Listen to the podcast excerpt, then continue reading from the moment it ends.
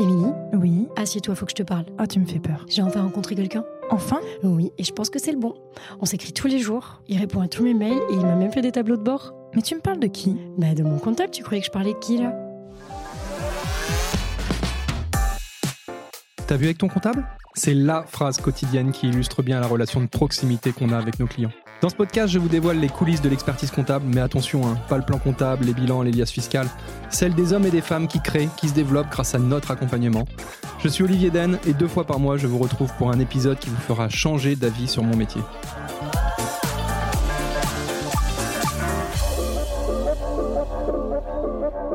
On n'a pas deux fois l'occasion de faire une bonne première impression. Je suis sûr que vous avez déjà entendu cette citation au moins 100 fois et les cabinets d'expertise comptable n'échappent pas à cette règle. Alors qu'il s'agisse d'acquisition ou de fidélisation de nouveaux clients ou encore du recrutement de nouveaux collabs, les experts comptables doivent soigner leur image comme n'importe quelle entreprise. Pourtant, c'est quelque chose qui ne s'improvise pas et on n'a pas forcément appris ça dans notre cursus. Alors que vous ayez simplement besoin d'un site internet, de carte de visite ou tout simplement de conseils, je ne peux que vous inciter à aller rencontrer Classe 7, à aller voir Sten et toute son équipe. Ils pourront vous proposer des solutions innovantes et pertinentes. Le gros plus, c'est qu'ils ont une vraie connaissance métier et une vraie maîtrise de notre secteur d'activité. Enfin, si vous savez pourquoi Classe 7 s'appelle Classe 7, peut-être aurez-vous le droit à un petit cadeau de bienvenue. Allez les voir de notre part et vous pourrez bénéficier d'un audit de communication gratuit. Profitez-en et je laisse place à l'épisode. Euh, Aujourd'hui, dans ce nouvel épisode de Ta vie avec ton comptable, euh, une fois n'est pas coutume, on accueille un surfeur, un surfeur au Sable d'Olonne. Ouais, bon, surf. après, euh, t'es à domicile. Bah, je vais commencer, si tu le veux bien, par te demander de te présenter, Mathieu, pour nous dire un peu bah, ce que tu fais au Sable et quelle est ta profession. Et puis, on, va, on va y aller progressivement. Ouais, pas de souci. Donc euh, Mathieu Portero, je suis au Sable d'Olonne, euh, je suis shaper au Sable je fabrique des planches de surf depuis euh, maintenant presque 15 ans. Donc voilà, je fais des planches, je fais un peu tout type de planches pour des surfeurs du coin et de partout en France et des dom-tom et voire du monde entier quoi. Et, et puis voilà, ça fait, on est une entreprise, on est je suis tout seul, je suis en SRL tout seul, mais par contre, euh, je travaille avec euh, trois, ouais, entre deux et trois autres personnes en sous-traitance.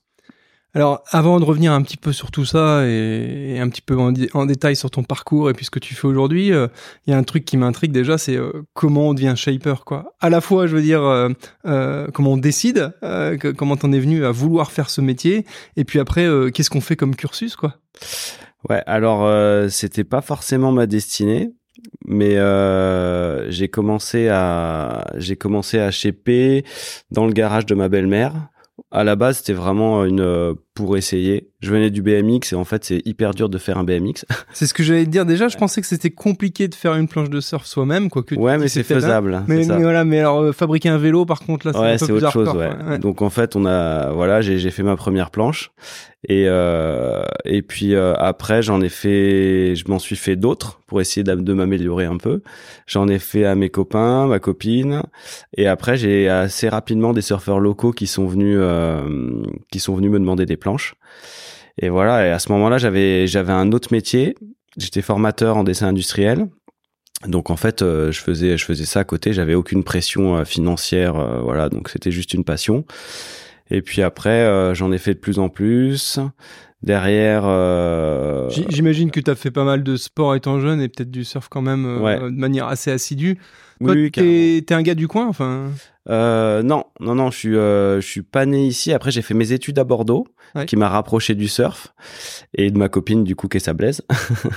et du coup, j'ai fini, euh, j'ai fini euh, en fait euh, par faire du surf vraiment très régulièrement, plutôt à la vingtaine d'années. Avant, j'en faisais, mais c'était euh, voilà, c'était occasionnel. Donc euh, Parce que c'est vrai que les, les, les Sables d'Olonne, c'est pas forcément euh, le spot emblématique du surf sur le Grand Ouest. hein. Il y a des trucs plus solides dans le sud et tout. Mais c'est vrai que moi qui suis du coin et, et qui ai fait pas mal de sport, mais, mais pas de surf, enfin du moins pas, pas quand j'étais jeune, c'est vrai que à, à la débauche, à la sortie des cours, c'était je rentre à la maison, je prends ma planche et puis je file à l'eau, quoi.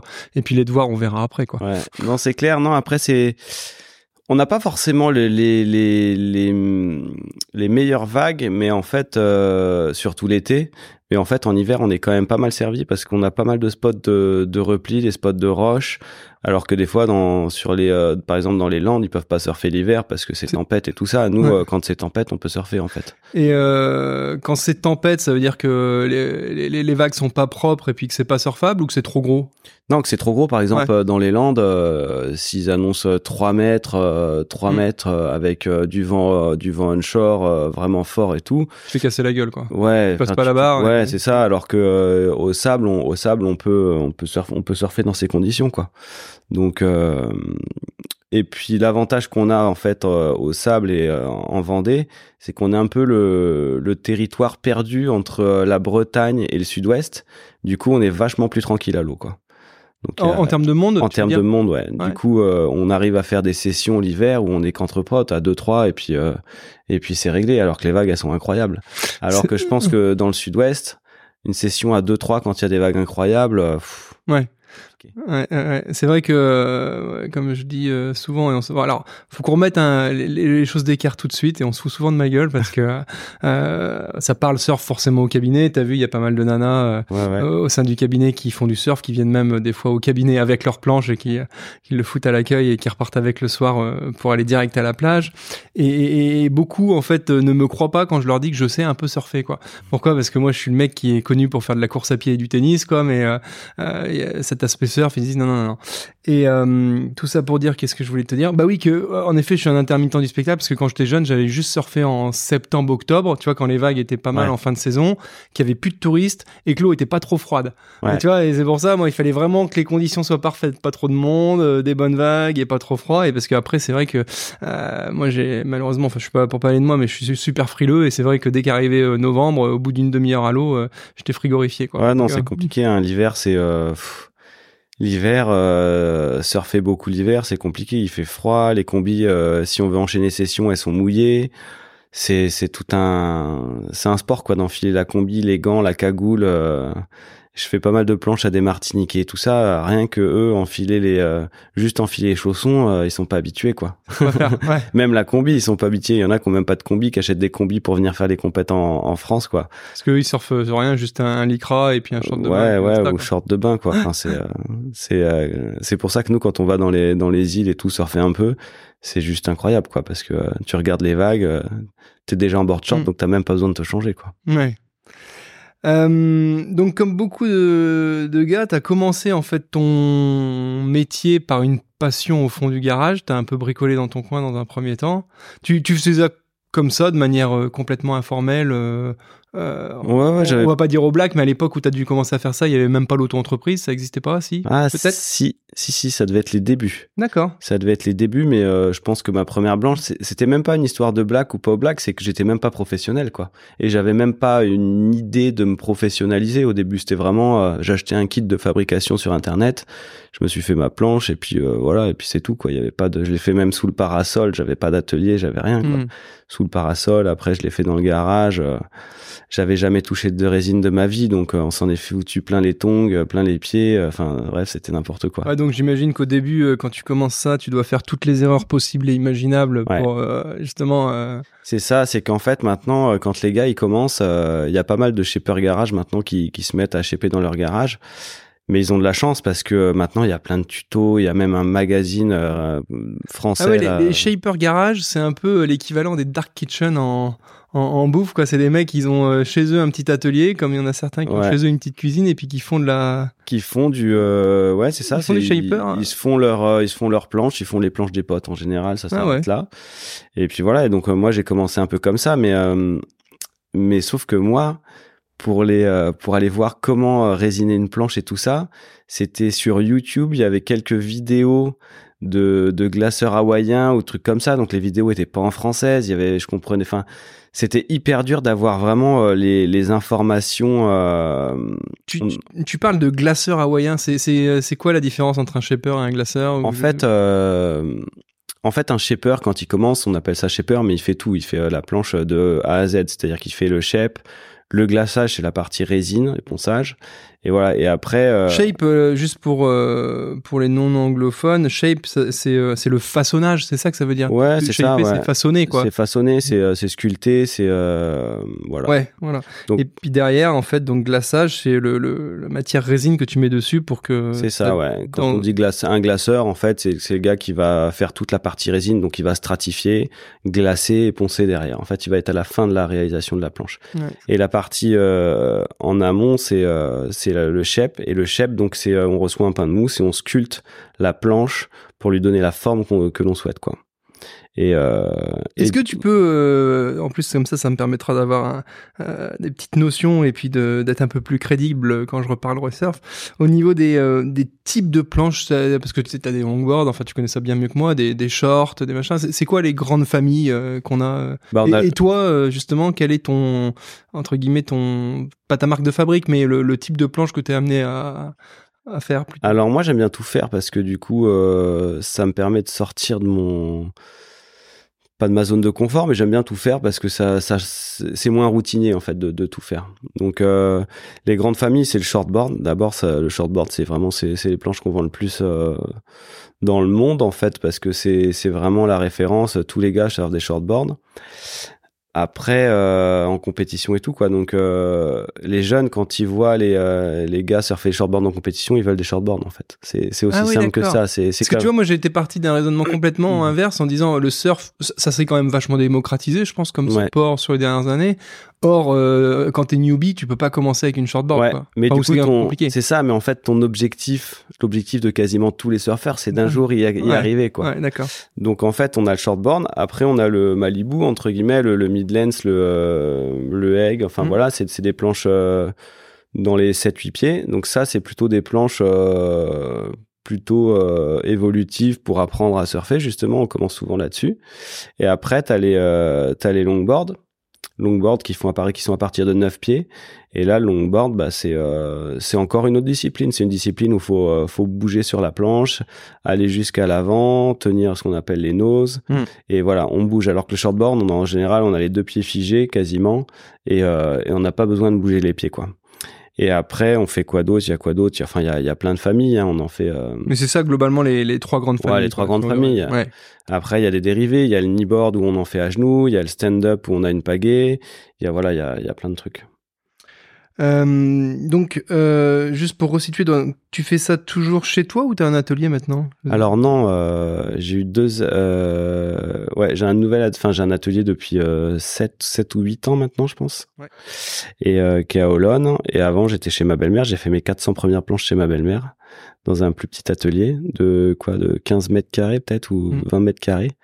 Donc euh, après, j'ai dû changer. euh, ça, c'était à l'époque où j'étais auto-entrepreneur. Après, j'ai dû changer parce que c'était pas possible en fait. euh, faut, faut imaginer qu'il y a tous les mecs qui viennent faire réparer leurs Ouais. planches et tout en même temps. Il y a le SAV aussi, quoi. Ça faisait Donc, beaucoup de pachage et tout. Ouais, ouais. Et pour l'anecdote, pour l'anecdote, en fait, il y a une fois, il y a les, euh, les flics qui ont sonné à la porte de chez ma belle-mère. Donc ma belle-mère, elle ouvre Mm. et euh, bonjour, euh, qu'est-ce qui se passe et tout, un peu panique. et en fait, c'était des, c'était des flics qui étaient là en tenue pour se renseigner pour des planches en fait. Ah ouais, pen- pendant le service, quoi. Pendant le service. il n'y avait pas trop de taf, on y du va aller. euh, du coup, ça, ça a mis un peu le stress à la belle-mère. Et en plus, derrière, c'était une rue où il y avait pas mal de vieux et, euh, et ils sont venus la voir et tout euh, le Ah, puis lendemain. derrière, ça euh, colporte les vieux. C'est ils ça, ouais, c'est- sont- ouais, il y a, il y a les flics qui sont passés chez la voisine et tout. On va aller voir si c'est pas grave. Enfin, tu vois, c'était. Donc non, à un moment donné, c'était, euh, c'était, euh, il était temps de, il était temps de changer. Et puis, euh, j'ai essayé de faire les choses un peu avec la famille aussi, c'est-à-dire que. Euh, avec ma copine, on a fait construire et à partir du moment où on a fait construire, je suis passé à plein temps Hmm. euh, dans les planches. Comme ça, parce que franchement, pour faire construire à la banque et tout ça, faut un, fallait un. Quand tu dis faire construire, c'est faire construire Ma l'atelier. hein. maison, ma, ma maison, Ta ouais. maison, ouais, ouais, ouais. Et puis une fois que j'ai fait construire ma maison, je suis passé à plein temps euh, dans le dans le chep. Là, à l'é- à l'époque, en fait, chez ma belle-mère, j'avais encore deux, euh, De boulot, j'avais encore deux boulots. Ouais. Pendant six ans, j'ai eu deux boulots. Ouais. D'accord. Et euh, alors moi, la, la- la première chose euh, qui me vient à l'esprit, c'est euh, comment on arrive à se faire un... Parce que t'es parti de rien, from scratch, euh, t'as créé ta marque, on va y venir d'ailleurs. C'est ta marque, elle est déposée, Ouais, j'imagine. Ouais, hein, j'ai euh, deux marques même. Ouais. la Dicile et puis Pastline l'autre. Passline, d'accord. Euh, comment on en arrive justement à, à se créer euh, une notoriété, un nom comme ça, euh, face aux géants du secteur euh, qui certainement ont industrialisé leur process depuis bien longtemps et puis envoient de la board dans des dans des quantités. Et... Voilà. Est-ce que de manière très comment dire stéréotypée un peu, t'es pas dans l'artisanat du surf versus de l'industriel? Est-ce que Ouais, en fait. J'ai envie de rester. Euh, on peut se poser la question au début justement quand on quand euh, l'activité commence à bien marcher euh, de ce qu'on a envie de devenir. Est-ce qu'on a envie de devenir une plus grosse industrie ou on veut rester justement un shaper artisanal? Ça mm. c'est une question à se poser parce que j'avais des copains qui m'ont justement bien aiguillé là-dessus, qui avaient par exemple une entreprise à 5 personnes et le jour où il a eu 25 personnes, il passait son temps au téléphone et en fait il m'a dit je suis pas plus heureux maintenant quoi. Donc ça c'est des questions qu'il faut se poser un peu et c'est vrai qu'en fait une entreprise là on est on est trois Mm. On est trois, voire quatre avec mon, mon collègue en Bretagne et tout, et, euh, et en fait c'est top quoi, parce qu'il n'y a pas de, il y a pas de gestion d'employés, on s'entend super bien. Enfin c'est, je trouve que c'est un, c'est un bon chiffre. Mm. Après, je, te euh, remercie au passage de nous mettre en face de notre propre réalité et, de mes démons, parce qu'en effet moi c'est exactement les questions que je me pose actuellement, et, et c'est vrai qu'on a été à une époque une petite entreprise, un petit cabinet d'expertise comptable de 5-7 personnes. Maintenant il se trouve qu'on est plus proche de 30 que de que de 5, et, et euh, les problématiques sont différentes, et le, le fait de passer le temps au téléphone bah, ça, me parle ce que tu me dis. Et, quand on discute autour de toi, et visiblement euh, tu l'as fait en discutant avec d'autres chefs d'entreprise, et ça c'est très bien parce que ça permet quand même d'avoir le retour des autres. Et, hein, tout le monde te dit, enfin tous les chefs d'entreprise te disent, euh, la taille intermédiaire elle est compliquée quoi soit tu es vraiment une grosse industrie et puis t'envoies tes 50 cents et puis t'as quelqu'un qui est là pour gérer les RH, t'as quelqu'un qui est là pour gérer ton informatique mm-hmm. et autres. Mais la taille intermédiaire où t'es à la fois un peu à la prod, à la fois un peu au RH, à la fois un peu aux finances, c'est un peu compliqué à, tenir. Donc après, à voir selon, et ça c'est valable, hein, ce conseil et ce dont on est en train de parler là, c'est vraiment valable pour tous les, les entrepreneurs qui nous écoutent et, et ceux qui montent leur entreprise, c'est quelle est ta vision de ton entreprise et où est-ce que tu veux aller? Ce qu'il faut juste, c'est euh, voilà, c'est y aller en pleine connaissance de cause mm. et puis, euh, si possible, ne pas rester trop longtemps entre deux eaux et, rapidement se structurer, quoi. Ouais, c'est ça. Après, c'est aussi un changement de métier, j'ai envie de dire, parce que si j'avais voulu passer le cap à faire beaucoup plus de planches et devenir un des plus gros ateliers, euh, par exemple européens je sais pas si j'y serais arrivé, peu importe, c'est pas le problème, mais en tout cas, mon métier, ce, ce serait plus le même. Je serais euh, chef d'entreprise. Ouais, tu serais en représentation, ouais, euh, j'accueille, du temps. Euh. J'accueillerai pas les clients à l'atelier, alors que là, je les accueille, c'est moi qui prends les commandes, c'est moi qui livre les planches. Donc, j'aurais pas le même métier. C'est ça aussi qu'il faut dire, c'est mm. que je pense que là, là, je suis encore artisan. Je kiffe mon métier, j'accueille les clients, je chèpe pour eux, je suis content quand ils viennent chercher la planche, je les, je les réceptionne, on discute longtemps si, si j'avais été une entreprise euh, avec, euh, je sais pas, 15, 20 personnes, 10 personnes, à, à, la fin, le shaper, les gars, ils le voient plus, quoi. Ouais. Donc, euh... c'est quoi les, euh, je sais même pas, les, les, les, grosses marques prédominantes sur le, sur le marché du surf? Bah, C'est des grosses marques, il y en a, il y en a plein. Alors, le business du surf, il c'est assez différent par rapport à d'autres business, je pense, c'est que il y a des grosses marques et après elles ont des licences dans le monde entier. Par exemple, si je cite Olmeric, Lost ou mmh. voilà, c'est les c'est des grosses marques. En fait, euh, leur shaper, il est souvent, alors euh, ils sont en Californie, et ensuite ils vendent leur licence dans des ateliers dans le monde entier. Et euh, par exemple, les les Lost, euh, il y a un gars qui fabrique des Lost euh, du, coup chez, chez dans, l'entreprise Pucas en, en Espagne. C'est lui qui a acheté la licence. Ils ont la licence pour fabriquer des Lost. Et quand ils achètent la licence, ils ont en fait euh, le, le, le, design, les codes, etc. Et c'est ça, ils ont les fichiers sur l'ordinateur et du coup, bah, ils fabriquent pour les magasins européens, etc. Quoi. Et avec le droit d'apposer le logo dessus derrière. C'est ça, le droit d'apposer le logo, la signature, tous les trucs. Bon, après, je, je je connais pas trop en, détail comment ça se passe, mais, euh, mais en tout cas, c'est des licences. Et du coup, euh, je sais que Lost, bah, par exemple, en Europe, c'est chez Pukas. Hmm. Euh, il doit y avoir des licences pour l'Amérique du Sud, pour, pour l'Asie, hmm. pour, pour l'Australie et tout ça, quoi. Et donc, c'est, un peu les... Et du coup, je sais pas combien ils font de planches, mais... c'est, on n'est pas du tout sur les mêmes ratios. Oh bah forcément, forcément. Ouais. ouais. Et non, pour en revenir à ta question, j'ai parce que du coup j'ai pas répondu à la question de comment faire ça. Oui sa notoriété. Comment ouais. voilà, ouais. Bah c'est euh, moi ça s'est fait au bouche à oreille surtout. Et euh, et puis après euh, quand les gens en fait euh, sont contents derrière ça se fait assez facilement. C'est surtout il faut pas de mécontents quoi.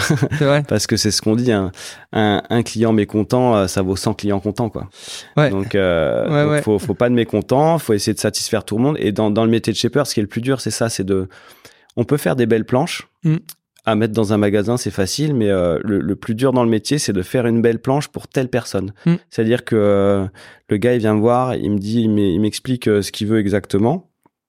Si je si je fais une planche et que je suis à côté du je suis à côté du truc, ça ça le fait pas quoi. Ouais. Donc c'est ça le plus dur, c'est de savoir de, de de discuter longtemps avec le gars pour savoir comment il surfe, qu'est-ce qu'il a envie comme planche, euh, de connaître ses dimensions, de savoir. euh, Ouais, donc de attends, il y a, y quand même un truc qu'on n'a pas précisé et tu me dis si je me trompe, mais qui est, qui est fondamental, c'est que toi, tu es sur mesure quasiment. Ouais. Tu fais des planches forcément peut-être un peu classiques et tout, mais d'après ce que tu nous racontes, tu as un mec qui vient te voir, tu vois son gabarit, ça, sa ouais. corpulence, sa manière de surfer, et tu dis tiens, on va essayer de bâtir ensemble une planche comme ça qui va te ressembler. C'est Et ça. on est sur de sur-mesure, quoi. On fait Contrairement à du prêt-à-porter, où là, tu industrialises un peu plus, et puis... Mm. euh, Ouais, c'est ça, c'est l'atelier là, on fait pff, on fait 350 planches par an et sur les 350, allez, il y en a euh, je sais pas 320 sur mesure, on en fait une trentaine de stocks parce qu'on a un petit peu de stock à l'atelier et euh, c'est important parce que ça permet aux, cli- aux clients de justement de, de checker un peu les modèles, de regarder euh, de regarder ce qu'ils aiment, ce qu'ils aiment pas et tout. Mais voilà, donc en fait, on, on fait quasiment que du sur mesure alors que les grosses euh, industries comme on parlait avant à l'inverse, Ouais, c'est euh, le, le truc est le inversé. ratio est inversé. Ouais, c'est ça, c'est Mm. qu'ils font quasiment toutes les planches pour les magasins, justement, pour que les magasins aient du stock, Mm.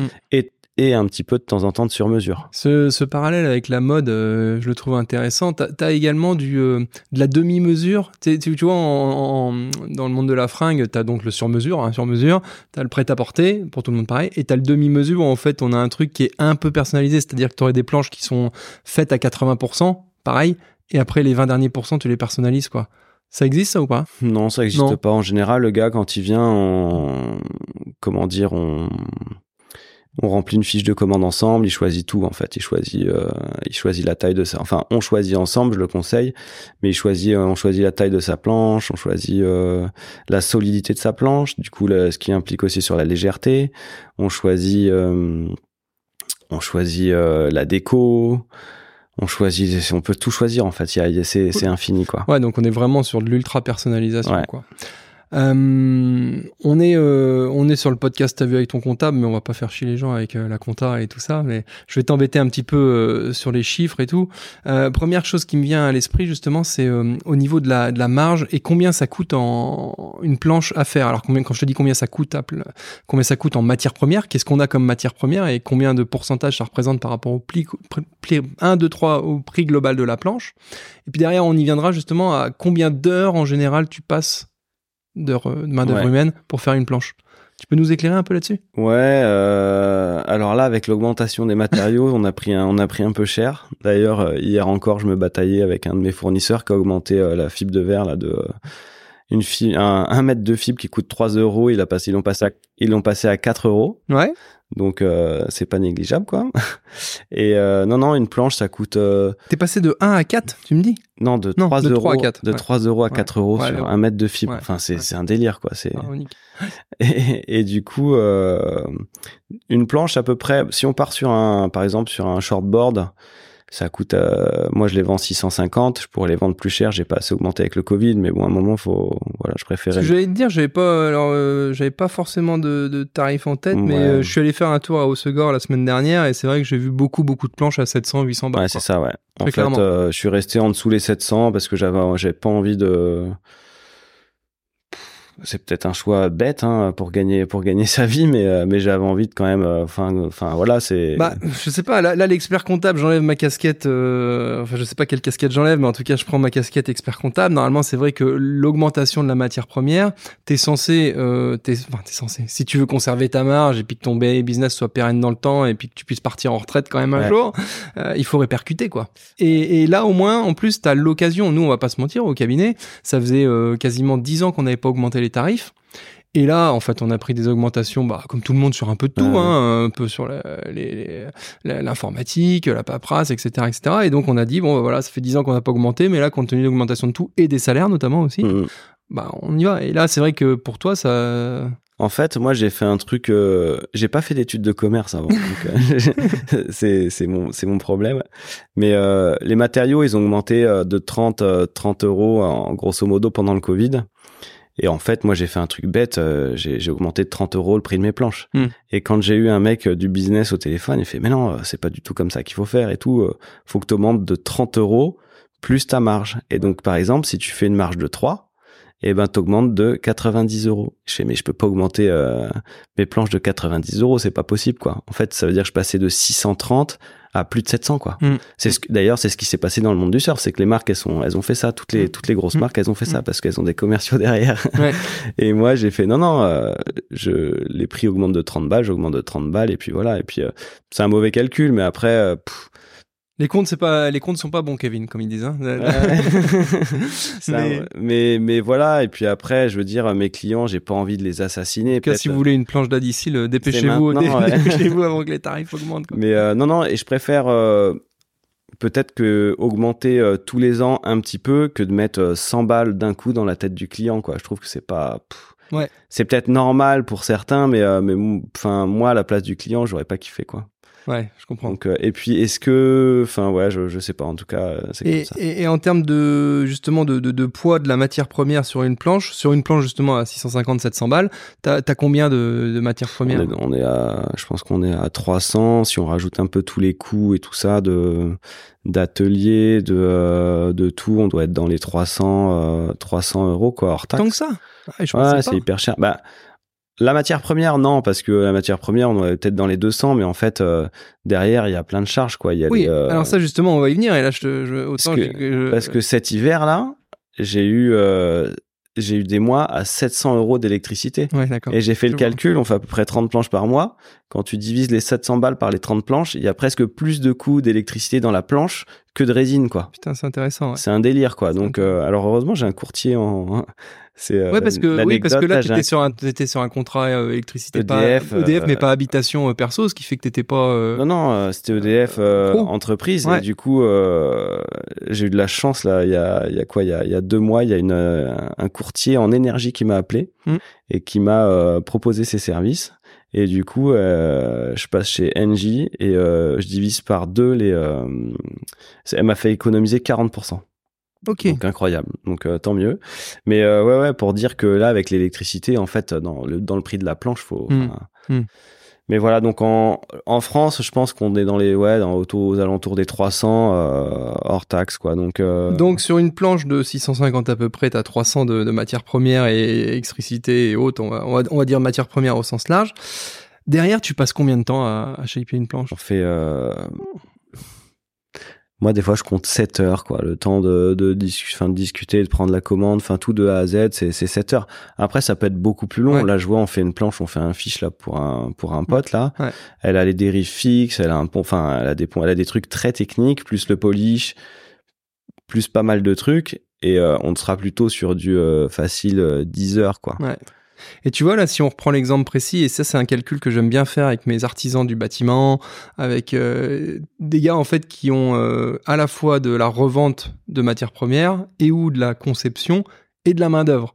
Ce qui, est, ce qui est exactement ton Ouais. cas, où en fait, t'isoles dans le, le prix de vente final la cote-part relative à la matière première et la cote-part relative à, à, à ta prestat de main-d'œuvre. Et là, en fait, si on fait le calcul, justement, tu te retrouves avec, en fait, 650 le prix de ta planche moins 300 de matière première, ça fait 350 de main-d'œuvre. Et si tu me dis par rapport à 7 heures, 5 x 7, 35, ça veut dire que ton heure de shaping, elle est facturée 50 euros de l'heure. Ouais. Intéressant comme calcul. On te l'a déjà fait ou pas? Non, non, mais après, euh, je pense qu'il y a, enfin, ouais, il y a d'autres trucs qui doivent rentrer dedans. euh, Genre? Bah après, il y a plein de trucs. Il y a, je sais pas si dans les 300, en fait, j'ai pas mon tableau sous les yeux, mais euh, mais il y a des décos, un polish. Chaque... En fait, c'est le truc, c'est que c'est tellement personnalisé que du coup, euh, le calcul, il sera jamais euh, pile poil pareil, quoi. Ah Ouais, on, on est d'accord, mais c'est toujours intéressant d'avoir justement ce calcul en tête, notamment à la fin de l'année, pour voir le, le nombre d'heures euh, facturées. Mais Et- là, c'est les 650, par contre, ils sont TTC. Oui, en plus. En plus, c'est vrai que moi, j'ai même- pris, le- j'ai pris le réflexe maintenant de toujours, toujours forcément. Ouais, donc au final, ça fait beaucoup Ouais. moins que ça parce que tu vois, 650 moins les euh, 20 euros de TVA, euh, 20%. 20%, pardon, ouais. 20% de TVA. euh, on- Profitez-en, je suis d'Adicil, la TVA est à 20 euros jusqu'à la fin du mois, Non, merci. bon, on est combien? On est à 500, on est à moins, Ouais, ouais, on est à moins de 500. Ouais, donc c'est ça. c'est Ouais, reste plus que 500. 200 euros, 200 euros divisé par 7 Ouais, quoi. ouais. Non, non, on ça est- t'est- et, et tu vois, c'est c'est peut-être aussi là, et là je te fais un, un conseil en, en direct, c'est vrai que on le sent, euh, et quand tu dis j'ai pas voulu augmenter mes tarifs, on sent que tu as une vraie préoccupation de la satisfaction client, de pas violenter tes clients, de faire du conseil, du personnalisé et tout. Mais je me répète, à un moment, il faut que tu vives aussi. Et, moi, je suis un peu comme toi, j'ai du mal aussi à, annoncer les augmentations de tarifs et à justifier. Mais là, en fait, ce qui est bien, c'est que c'est du factuel. Tu fais ton calcul et tu dis, bah, tu vois, euh, oh, si on met euh, la cam de côté, ça me fait 200 euros de main d'œuvre. J'ai passé 7 heures sur ton, sur ton shaping, quoi. Et, et donc, ça fait, je n'importe quoi, 30-40 euros de l'heure est-ce que tu crois que c'est normal ou pas tu vois? Et, quand tu lui dis et si jamais t'as pas de réponse tu lui dis bah tu vois quand tu vas chez Volkswagen et eh bah ta vidange le mec il te facture 65 euros de l'heure. Ouais. Ouais c'est clair ouais. tu vois? Et c'est pas le même euh, vas-y tu peux le dire non, non, c'est. Ah si, moi c'est ce que je dis. Une vidange, en théorie, euh, il y a beaucoup de mecs qui la font eux-mêmes parce que c'est quasiment euh, faisable, quoi. Bon, maintenant les nouvelles voitures, c'est compliqué, machin. Mais une planche, tu peux toujours essayer de la faire toi-même. c'est faisable aussi, mais c'est plus dur, ouais. Non, mais après, c'est sûr qu'il y a des métiers. Je vois les métiers du bâtiment. Euh, ouais, il y a des métiers. J'ai fait faire mon mur en enduit. ouais, le gars, enfin les gars, ils sont, ils sont pas à 30 euros de l'heure, quoi. Ouais. Voilà. mais, mais après, voilà, c'est le métier, c'est aussi un métier passion, tu vois. Euh, je préfère être dans mon atelier à faire des planches que, euh, que de faire un mur en enduit euh, tous les jours, quoi. Ouais. Ouais, ouais bah, t'as la chance de faire un, un métier passion et c'est vrai que là-dessus, moi, moi c'est mon rôle de conseiller les clients et c'est vrai que j'ai le. D'ailleurs, en plus, c'est d'autant plus facile à, à, conseiller les clients et oui, alors conseiller ce que je viens d'expliquer mmh. juste avant alors que moi, c'est vrai que je me l'applique pas forcément à moi aussi. Euh, c'est. Non, mais après, voilà, tout le monde, enfin, tout le monde sait. Je pense que, enfin, tout le monde sait pas, mais le métier de shaper, c'est pas un métier où on va rouler en Merco, où on va rouler en Porsche, quoi. Donc, euh, mais bah, c'est pas le but. Le but, c'est aussi de. Le but, c'est de, c'est à l'inverse, c'est justement quand il y a des vagues, on se barre de mm. l'atelier, on va surfer, quoi. Il y, a, y a un truc qui est un petit peu triste et c'est le, le, mode de fonctionnement de l'économie qui veut ça, c'est que tant que euh, ton salaire est, euh, dépendra en fait de, de, tes heures de travail à toi, t'as que deux bras deux jambes, hein, et donc mmh. euh, même si tu dors pas beaucoup, à un moment tu vas plafonner en termes de production. Tant que ton ton voilà le, le ton ton chiffre d'affaires dépendra de ça, tu seras jamais millionnaire quoi. Oui, clairement. Euh, et en fait, ce qui est triste, c'est pour faire vraiment fortune, sauf avec des cas extrêmes, euh, euh, avec des, des, des artistes, des acteurs ou autres qui, de par en fait leur taux horaire qui est en fait complètement déplafonné, peuvent exploser les compteurs. Hormis ces cas exceptionnels que je viens de citer là, à partir du moment où tu ne fais pas travailler les autres et tu fais pas de la marge sur des salariés, bah tu tu plafonnes quoi. Ouais, ouais c'est clair. Et donc, et donc c'est pour ça que vaut mieux d'ailleurs plafonner en faisant un métier passion, parce que plafonner sur un métier où ça te fait chier, euh, ça sera emmerdant. Non, c'est clair. Après, hmm. voilà, nous, moi, c'est un métier qui me rend heureux. Je pense qu'il rend heureux aussi mes gars, parce que euh, voilà, c'est un métier où on arrive le matin, on sait ce qu'on a à faire, on fait des on fait des jolis objets. Alors ouais, il y a, y a, un côté qui est, qui est un peu euh, qui est un peu dur de, cette, de de bosser dans les vapeurs de résine, de bosser dans la poussière et tout ça. Mais d'un autre côté, euh, le jour où il y a des vagues, en fait, on met un petit scotch euh, sur la porte de l'atelier en misant surf retour à 14 heures. Et personne viendra nous emmerder, quoi. Ouais. Donc ça, c'est cool. ça, nous, on peut pas le faire. c'est vrai que t'es bien une profession là où, en effet, tes clients finaux vont comprendre le fait, l'appel des vagues est plus fort que tout. Ouais, et puis c'est la taille de ma société aussi, je pense, qu'il permet. C'est qu'en effet, si j'avais voulu euh, grossir, euh, si tu as 10 employés, tu peux pas faire ça non plus, quoi. Tu peux pas te barrer. Euh. Et puis même les employés, ils vont l'avoir mauvaise si tu si le, bah, si le patron il va surfer et que tout le monde bosse. Non, non, mais non, on se le permet. Après, je pense que moi, je préviens mes clients. J'ai enlevé mes horaires sur Google. On n'a plus d'horaires sur Google. Et, et, voilà. Et sur le site internet, c'est bien écrit. si vous voulez commander une planche, prenez rendez-vous à l'avance. Et et puis voilà, parce que il se peut que s'il y a des vagues, on soit pas à l'atelier, quoi. Tu, tu, fais attention justement aux, avis Google et, tout ça? Ah, au, au, début, je faisais attention et puis en fait, ça te bouffe ton énergie, quoi. Ouais, je suis complètement d'accord. Au début, euh, en plus, au début, c'est dur parce que euh, quand, quand tu es un peu nouveau dans le nouveau dans le milieu, dans, dans, le milieu et dans le ouais dans le en référencement? au, au, SAB par exemple en fait t'as as tous les gars qui sont habitués à leur propre truc et qui se disent ouais non lui euh, c'est un nouveau il sait pas shaper nanani nanana. Donc au début ça peut être blessant. Là maintenant euh, j'ai fait un, en fait j'ai fait mon j'ai fait un peu mon trou quoi mon je sais shaper euh, on va arriver à 3000 planches etc donc j'ai plus j'ai plus de mauvais avis mais euh, mais au début ça peut être blessant de regarder ça tout le temps et puis c'est vachement euh, c'est très personnel. C'est comme euh, l'autre jour, je regardais Antoine Dupont. Il y avait une interview d'Antoine Dupont, là, le, le, rugbyman. Oui. Et en fait, le journaliste, il demandait s'il regardait justement les, les avis, quoi en fait, pareil, il faut, faut plus regarder à un moment, sinon ça, ça bouffe, euh, ça bouffe, ça peut bouffer un joueur, comme, comme ça peut bouffer un chef d'entreprise, etc. Ouais, on est complètement d'accord. Et tu vois, je vais te partager une anecdote. Moi, j'ai fait justement une école de commerce euh, à Angers. Et la particularité de cette école de commerce, c'est que tu as euh, des mecs qui partent dans tous les sens. Tu as des mecs qui deviennent banquiers, d'autres experts comptables, d'autres qui vont travailler dans la com, la pub, machin. Et dans le groupe, dans ma promo, il y a un mec, il est devenu humoriste, quoi. Il a fait pendant, pendant longtemps, il a fait un poste de commercial ou autre, machin. Et ça l'a jamais fait. Il a eu toujours cette passion de l'humour et, et justement ça fait 6-7 ans qu'on le voit passer. Alors nous on le voyait dès le début parce que forcément c'était un copain de promo donc on était euh, on était abonnés et puis on voilà. Et puis là ça commence à prendre un petit peu la mayonnaise et, je commençais justement par curiosité à regarder les commentaires sur les vidéos qu'il faisait. Et on est sur de l'humour, en fait, somme ah toute très bateau, hein, classique, qui m'a d'ailleurs fait sourire et tout. Mais les commentaires sont assassins, quoi. Assassin. Euh, et, euh, alors, il y a forcément 80% euh, de, trucs ah, très marrants, j'ai rigolé, c'est super, continue comme ça. Et t'as quand même 20% à peu près, hein, 20-30%.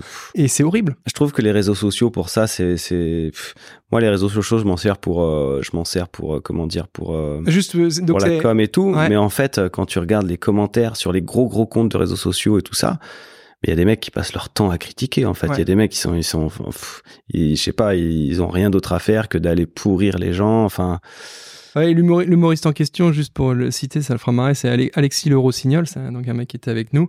Et, euh, et oui, je dis bah, justement d'autant plus euh, courage et force à lui parce que euh, il persévère et tout. Et, non, non, c'est clair. tu te fais, mais tout ça pour revenir à la santé mentale du dirigeant, du dirigeant et, et des artistes et autres. C'est vrai que des fois, la bonne solution, ça peut être de de pas regarder et de déconnecter parce que de faire son truc avec passion, quoi. Comme tu viens de le dire, ou toi tu continues de shaper sans plus trop, enfin moins te, préoccuper des avis. Bah, les avis sont importants, mais euh, faut les faut les prendre. Euh, moi, quand j'ai des mauvais avis, les mecs, ils les mettent pas sur, euh, ils les mettent pas sur. Ils t'en parlent en direct? Ils m'en, Ou... soit ils m'en parlent en direct. Ça, si c'est mieux. Si c'est des surfeurs avec qui j'ai un bon feeling, bon contact, parce qu'en fait, on peut pas tout le temps faire des planches parfaites. C'est pas possible. Il y a des fois, on passe à côté d'un truc, d'un, d'un, comment dire, d'un, d'un détail, du. Là, par exemple, je cite le un, un, gars du team là qui j'ai fait une planche récemment. Et en fait, on lui, il aime bien avoir quand même des planches durables. Donc on lui a fait assez solide et tout ça. Et, euh, et en fait, euh, le problème de quand tu fais une planche solide, c'est que tu la raidis quand même. La planche, elle a mm. moins de flex. Mm. Et du coup, euh, il a pas aimé la planche. Et je lui ai dit, bah, qu'est-ce qu'elle a, qu'est-ce qu'elle a la planche? Donc elle a pas, elle avait pas de rebond euh, la planche tout ça. Donc euh, on dit, bah écoute, attends, on refait la même, mais euh, donc avec les mêmes codes, tout pareil, tout ça, même fichier. Mais par contre, on te l'a fait light. Mm il a adoré la planche, quoi. Hmm. Et du coup, des fois, c'est des petits détails. Et ça, c'est en en parlant, en fait. Moi, je, suis un gros parleur. À tous mes clients qui écoutent le truc, ils vont rigoler. Mais à l'atelier, je peux parler euh, des fois une heure, deux heures et tout. Euh, c'est pas très productif. Mais par contre, euh, je parle, je parle, je parle. Mais mine de rien, je pense que c'est ce temps à parler qui fait que des fois, je capte des trucs, que je on comprend des choses ensemble en parlant et du coup on modifie des choses pour arriver justement à, une finalité qui est bonne. Hmm. Mais en fait, la critique, faut la prendre, euh, faut, faut bien la prendre, faut essayer de trouver des solutions, quoi. Euh, la critique qui est nulle, c'est la critique des réseaux sociaux où, euh, justement, sur un humoriste ou quoi, les mecs, mm. ils arrivent, ils t'incendient, ouais, t'as pas rigolé, bah, si t'as pas rigolé, tu, tu vas voir un autre humoriste et tu fermes ta gueule, quoi. Tu mm. non, mais c'est vrai. Et puis en plus, il y a toujours une partie de subjectif euh, là-dedans. Même si. Si c'est ton humour, c'est ton humour. Si c'est pas ton humour, c'est pas ton humour. Et puis même. Va, pas le, va pas le pourrir, en fait. Ouais, et puis même, même sur le surf, en plus, c'est aussi subjectif parce que, alors, moi, c'est, la spécificité, c'est que j'ai fait beaucoup de sport étant jeune et j'ai bien pratiqué notamment le tennis et le vélo. Mais par contre, j'ai jamais eu de, de sensations et euh, quand je dis de sensations c'est de pouvoir dire ah bah tiens euh, telle raquette elle est beaucoup mieux pour ça et beaucoup mieux pour ça. Forcément vu que j'ai bien joué j'arrivais un peu mais beaucoup moins que les autres. Il y en avait certains ils disaient ah non mais cette raquette elle fait ça hein. moi pas mm. du tout. Et en vélo pareil. J'ai un vélo en titane là justement. Et puis les mecs ils me disent alors c'est beaucoup mieux que le carbone et tout ça. Je dis ouais bon globalement il est beau il est sympa il dure dans le temps et ça le fait quoi. Euh, et mais c'est subjectif aussi quoi. Tu mm. vois la, sensation que t'as quand tu vas sur ta planche et tout il y a des mecs qui sont pros super affûtés et qui vont sentir la, la moindre sensibilité du truc. Il y en a d'autres. euh, Ouais, il y en a. Et ce qui est dur, c'est qu'il y en a qui sont très très forts, Ouais. mais qui sauront rien te dire, quoi. bah, tu vois, au tennis, c'était un peu ça. Je me débrouillais très bien, mais par contre, euh, j'aurais jamais pu. Tiens, et un truc tout con sur le, le- les, les cordages. Ouais. Tu vois, tu me tendais ma raquette à 19-20 ou à 24-25, ce qui est un truc euh, juste diamétralement opposé. Je ressentais une petite différence, mais globalement, j'arrive à jouer, quoi. Non, mais c'est ça. Moi, j'ai un, bah, j'ai un- des gars là dans le team. Ouais, c'est, euh, ils sont, ouais, j'aime bien, j'aime pas. Ok. Tu sais pourquoi? Non, non, euh, je préfère l'autre. Enfin, tu vois, c'est c'est hyper dur. Et à l'inverse, j'ai des mecs qui sont pointus, qui me disent, ouais, est-ce qu'on pourrait modifier un petit peu ça, ça, parce que dans mon dans mon cutback, j'ai senti la planche qui faisait ci, ça. Enfin, Ouais. et du coup, les mecs, ils sont. Après, euh, voilà. des Alors, c'est mieux pour toi, pour, pour travailler Ouais, et pour adapter, c'est trop bien, quoi. Mm. Et il en faut d'ailleurs pour, pour progresser des gars comme ça. Mm. Et des fois, euh, tu as des mecs super forts et en fait, ils sont ils planent complet. Et, euh, ils, ils prennent la planche telle qu'elle telle qu'elle est. Et euh, j'aime, j'aime pas. C'est c'est un c'est c'est un curseur. J'aime, Ah, j'aime pas. quoi. Ouais, voilà. Ouais. Il y a pas de il y a pas de milieu. Il y a pas de, de progression à avoir. Et, et c'est plus dur c'est plus dur de travailler. Mais après. Après voilà, quand on quand on sait les modèles qu'ils aiment, on arrive à, à viser après. Euh, pour en revenir un petit peu à la gestion d'entreprise et à l'expert comptable, euh, est-ce que tu avais des clichés, toi, sur la, la profession d'expert comptable, le, le- le cabinet? Quelle image tu avais de, bah de, de nous? Enfin, pas, pas notre cabinet à nous, mais de, Ouais, la, ouais. de la- de la profession. Euh, en fait, moi, j'étais auto-entrepreneur pendant pendant longtemps. En fait, c'est quand je suis passé en SARL que je suis en SARL que je suis passé chez vous. Ouais. Mais avant, euh, toute mon auto-entreprise, c'était euh, c'était freestyle total. Je, Mm. je- j'ai, en fait, je suis nul. J'ai pas fait d'école de commerce. J'ai pas fait tout ça. Donc, euh, j'avais une pile de factures avec, euh, enfin, c'était le bazar. Et franchement, Tu t'es pas fait rattraper par la TVA, toi, par hasard si je me suis fait rattraper Ouais, par la TVA. Comme tous les, comme, comme tous les auto-entrepreneurs qui Bah ouais, parce qu'en fait, ils ont dit, euh, ils ont, ils ont dit qu'on pouvait, qu'ils doublaient le, tr- le, Ouais. le truc. Exactement. Et donc ma dernière année, en fait, j'ai, je suis pas allé beaucoup plus loin que le, premier plafond, mais euh, mais je l'ai dépassé. Mm. Et en fait, euh, quand du coup, euh, juste l'année d'après, j'ai passé la, j'ai passé le cap. En fait, je suis passé en SRL, et là, du coup, je suis passé chez un expert comptable. Mm. Et c'était, ça m'a fait un bien fou parce qu'en fait, euh, j'ai eu des, j'ai eu des chiffres devant moi, etc. J'ai eu euh, j'ai enfin voilà c'était c'était vraiment top et après la vision que j'avais sur le non j'avais pas plus de ça me faisait un peu mal aux fesses de mettre 2000 euros pour de la gestion Ouais, yeah, C'est bah, intéressant de le dire. Ouais. mais tu vois c'est parce que c'est parce que mais d'un autre côté en fait c'était hyper nécessaire parce que franchement je me serais fait contrôler dans mes dernières années là la nana elle venait me contrôler je lui dis bah, Bah, clairement, tu prenais plus que, plus que 2000 de TVA. non, mais je pense que je lui, je lui donnais un paquet de, je lui donnais euh, un tas de feuilles de factures et tout ça, mais rien n'était rangé, quoi, en fait. ouais. Et du coup, ça m'a permis vraiment de ranger mes factures, de vérifier toutes mes factures, de, d'ailleurs, je vous donne les lots de factures tous les mois, etc. Vous me faites la TVA et tout. C'est, en fait, voilà. Je sais que maintenant, si j'ai un contrôle, eh ben, euh, eh ben c'est ce sera pas, ce sera facile, quoi. Enfin, Ouais. ce sera. Et, et tu vois, pour je, je rebondis sur ce que tu disais, euh, 2000 euros d'honoraires euh, à l'année. Nous, ce qu'on fait euh, généralement, c'est qu'on essaye là aussi de rapporter ça au temps passé. Ouais, et ouais, tu bah, vois, sur un, bien, sur un dossier comme le tien, il est, il est pas du tout déconnant de passer 40 heures à l'année sur le Mhm. dossier, entre les, les, les saisies mensuelles, la déclaration de TVA mensuelle, la révision du bilan, le débrief de train. Allez, 40 heures. Et tu vois, euh, et ben, si on fait, euh, je te fais le calcul de tête, voilà, 40 heures, bah, ça te fait un 50 euros de l'heure. Ouais. Non, mais c'est, en fait, c'est ma vision parce que, comme je dis, enfin, en fait, moi, le, le, la, ma partie vraiment négative dans l'entreprise, enfin, mon, ma partie à moi négative, c'est, c'est ça, c'est ça, c'est la, c'est la gestion, ça va être la gestion, ça va être euh, le commerce et tout ça, c'est des trucs que j'ai pas appris dans mes études. Ah, ça, je te rassure, hein, c'est la maladie de beaucoup d'entrepreneurs euh, ouais, et français. c'est hein. des trucs, euh, voilà, hein, j'ai, j'ai le malade de, de la TPE. hein. Ça, Ouais, euh, et moi j'ai fini en, en études, j'ai fait un master de mécanique et matériaux et en fait, hein, mais enfin, du coup, je suis, je suis purement technique quoi. Et du coup, euh, et du coup, ça me faisait euh, mal aux fesses de mettre euh, 2000 euros par mois dans de la gestion tout ça, alors que c'était pas du tout ma priorité. Moi, j'aurais préféré mettre 2000 euros dans des méga pains de mousse, enfin, tu Ouais, vois, dans des ouais. trucs euh, hyper techniques, dans du carbone, dans des trucs. Ça, ça me dérangeait pas. Mais, euh, mais en fait, c'était nécessaire. Point final. C'est, c'est à un moment donné, en fait. Pour le bien de l'entreprise et pour la, la pérennité de l'entreprise, je pense que pff, à un moment il faut, faut Ouais. passer le cap quoi. Et, et là, tu vois, Et je on- regrette pas. On était euh, sur des calculs euh, bassement terre à terre, euh, d'heures de travail, de taux horaire et de facturation, mais il y a un truc aussi, c'est que le conseil, combien ça vaut, quoi Impossible à décrire. Ah. Et, et justement, est-ce que est-ce que tu aurais en tête, euh, euh, depuis que tu travailles avec un expert comptable ou dans les premiers mois euh, que tu as eu avec ton expert comptable, des, des conseils euh, particuliers, des trucs euh, vraiment euh, euh, pertinents qui t'ont permis de, de t'améliorer dans, dans ton organisation euh, et, et qui justifient vraiment pleinement du rôle de conseil de l'expert comptable? Euh, c'est compliqué comme question.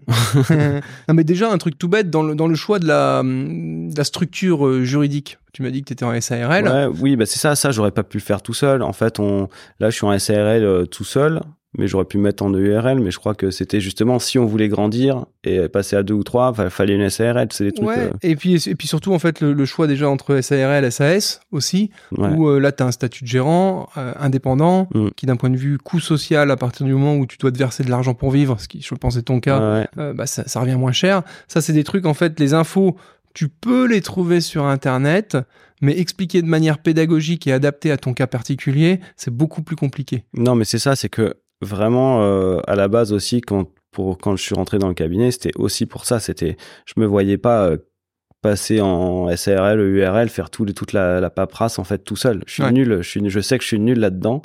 Du coup, il, fa- il me fallait du conseil, il me fallait des, il me fallait euh, quelqu'un qui, qui, qui me, qui me, qui m'explique tout ça vraiment facilement. Et ça c'est, et là où ça s'est très bien passé, c'est que ça a été très pédagogue, très pédagogique. Ouais. Et du coup, j'ai, j'ai- j'étais allé voir, je crois, un autre cabinet. Et du coup, c'était beaucoup plus, euh, un peu plus flou. Les termes, les termes étaient moins simples et tout ça. Ouais. Et, euh, et là, avec Jean-Marie, en l'occurrence, c'était, c'était très simple. En plus, il connaît aussi le surf. Ouais. Donc, euh, c'est plus facile d'expliquer à quelqu'un qui connaît le surf euh, son activité que, euh, qu'à quelqu'un qui connaît pas, quoi. Ouais. Et non, ça s'est super bien passé, et tout. Et puis là, là, ça roule. Maintenant, j'amène tous les mois mes trucs. C'est, Mais c'est intéressant ce que tu dis sur cette histoire de pédagogie parce que voilà, ça c'est mon, vraiment mon, mon leitmotiv et notre leitmotiv au, au quotidien parce que euh, de manière très euh, modeste, je dis franchement que tu fasses ton cabinet, euh, ton cabinet, tes, tes comptes ici, chez mon confrère au bout de la rue là-bas ou à l'autre côté, globalement les comptes ils vont être faits de la même manière, la liasse fiscale elle aura la même tronche et elle sera déclarée en temps et en heure partout, euh, Mhm. voilà.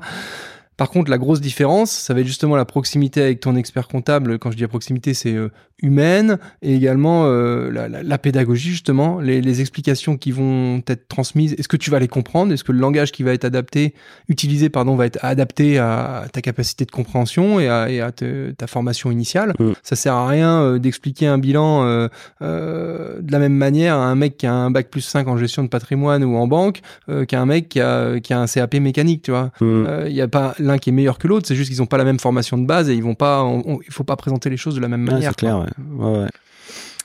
Euh, c'est quoi tes grands défis et tes grands objectifs pour les années à venir? Euh, rester heureux. Ouais. ça c'est le, le principal non? Je pense qu'on a une vie enfin là j'ai une vie qui me j'ai deux enfants en bas âge là euh, j'ai une euh, j'ai une j'ai une super copine et puis tout roule à la maison donc c'est de rester heureux comme ça et puis à l'atelier ça roule aussi donc j'ai pas de continuer de faire plaisir à mes clients de, de rester là-dessus j'ai pas je mets pas je mets pas d'objectif de, de quantité de planches d'objectif de trucs Non, mais l'objectif, il peut être quali. Justement, et comme tu viens de le Ouais. dire, rester aussi heureux, rester à cette, euh, dans cet état d'esprit et puis ce mode de fonctionnement, ça peut être l'objectif. Parce que, tiens, pour rebondir là-dessus, et je me suis un peu rendu compte de la bêtise de ma question quand je l'ai posée en disant quels sont tes grands objectifs d'après ce que tu venais de me dire avant. Il n'y a pas forcément d'objectif de grandir. Mais c'est vrai que dans la question, quand on met ça, on dit, bah, non, il faut forcément devenir plus gros. Non. Et en effet. Non, je, euh, suis, je suis plutôt quelqu'un qui est créatif et du coup, j'ai envie de m'épanouir plutôt dans la création, Ouais. créer des nouvelles choses, créer des.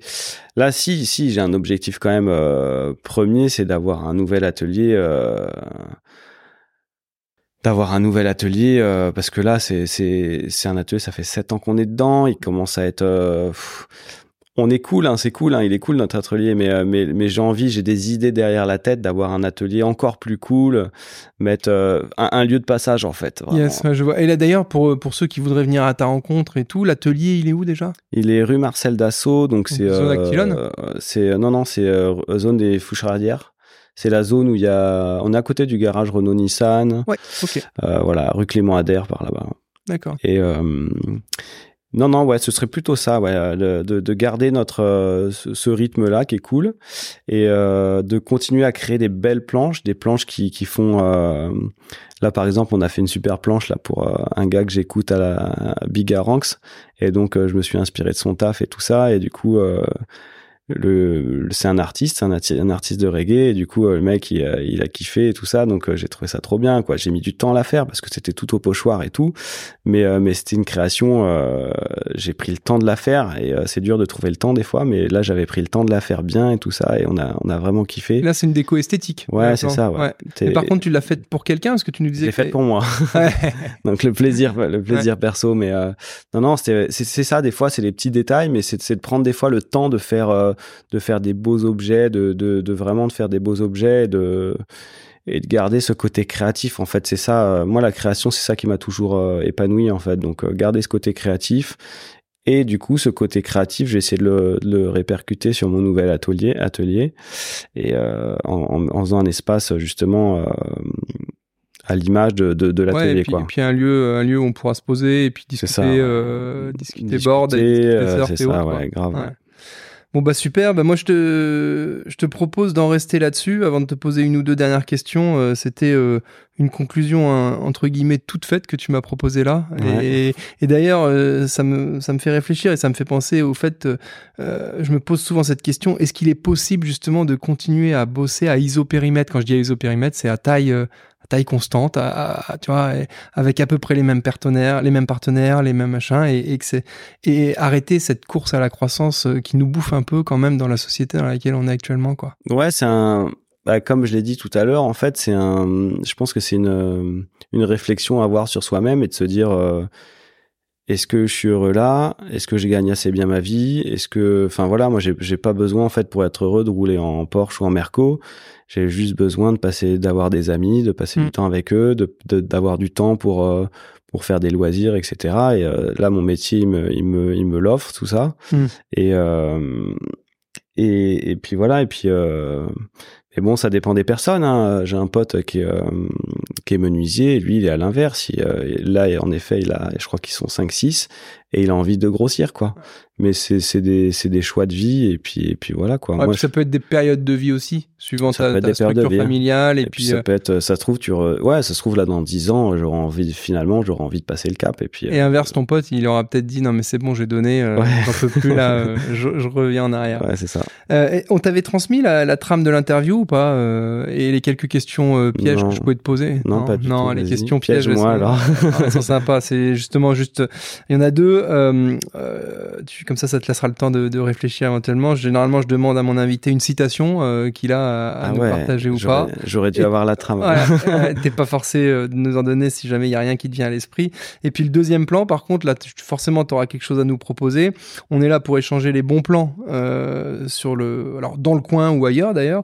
Est-ce que tu aurais toi des, des, bons plans à nous partager, alors de préférence sur les sables et les alentours. Alors quel que soit le bon plan, hein, alors les bons spots de surf éventuellement, mais ça peut être des restos, ça peut être des, des activités, des balades. Est-ce qu'il y a un truc euh, que t'aimes, que tu kiffes particulièrement et que t'aimerais partager à, à, nos auditeurs? Au sable. Ouais. Il euh, y a plein de trucs au sable hein, que je kiffe faire. Et t'as le droit de donner deux trois réponses. Il y a plein de trucs. Ouais, ouais, non. Euh, la débauche, tu vois, moi j'ai souvent, enfin, j'essaie d'y aller le plus souvent possible, mais d'aller à la plage de Tanchette dans les dans les petites cabanes, ça c'est un truc que je kiffe faire, surtout avec mes enfants en bas âge. Ouais.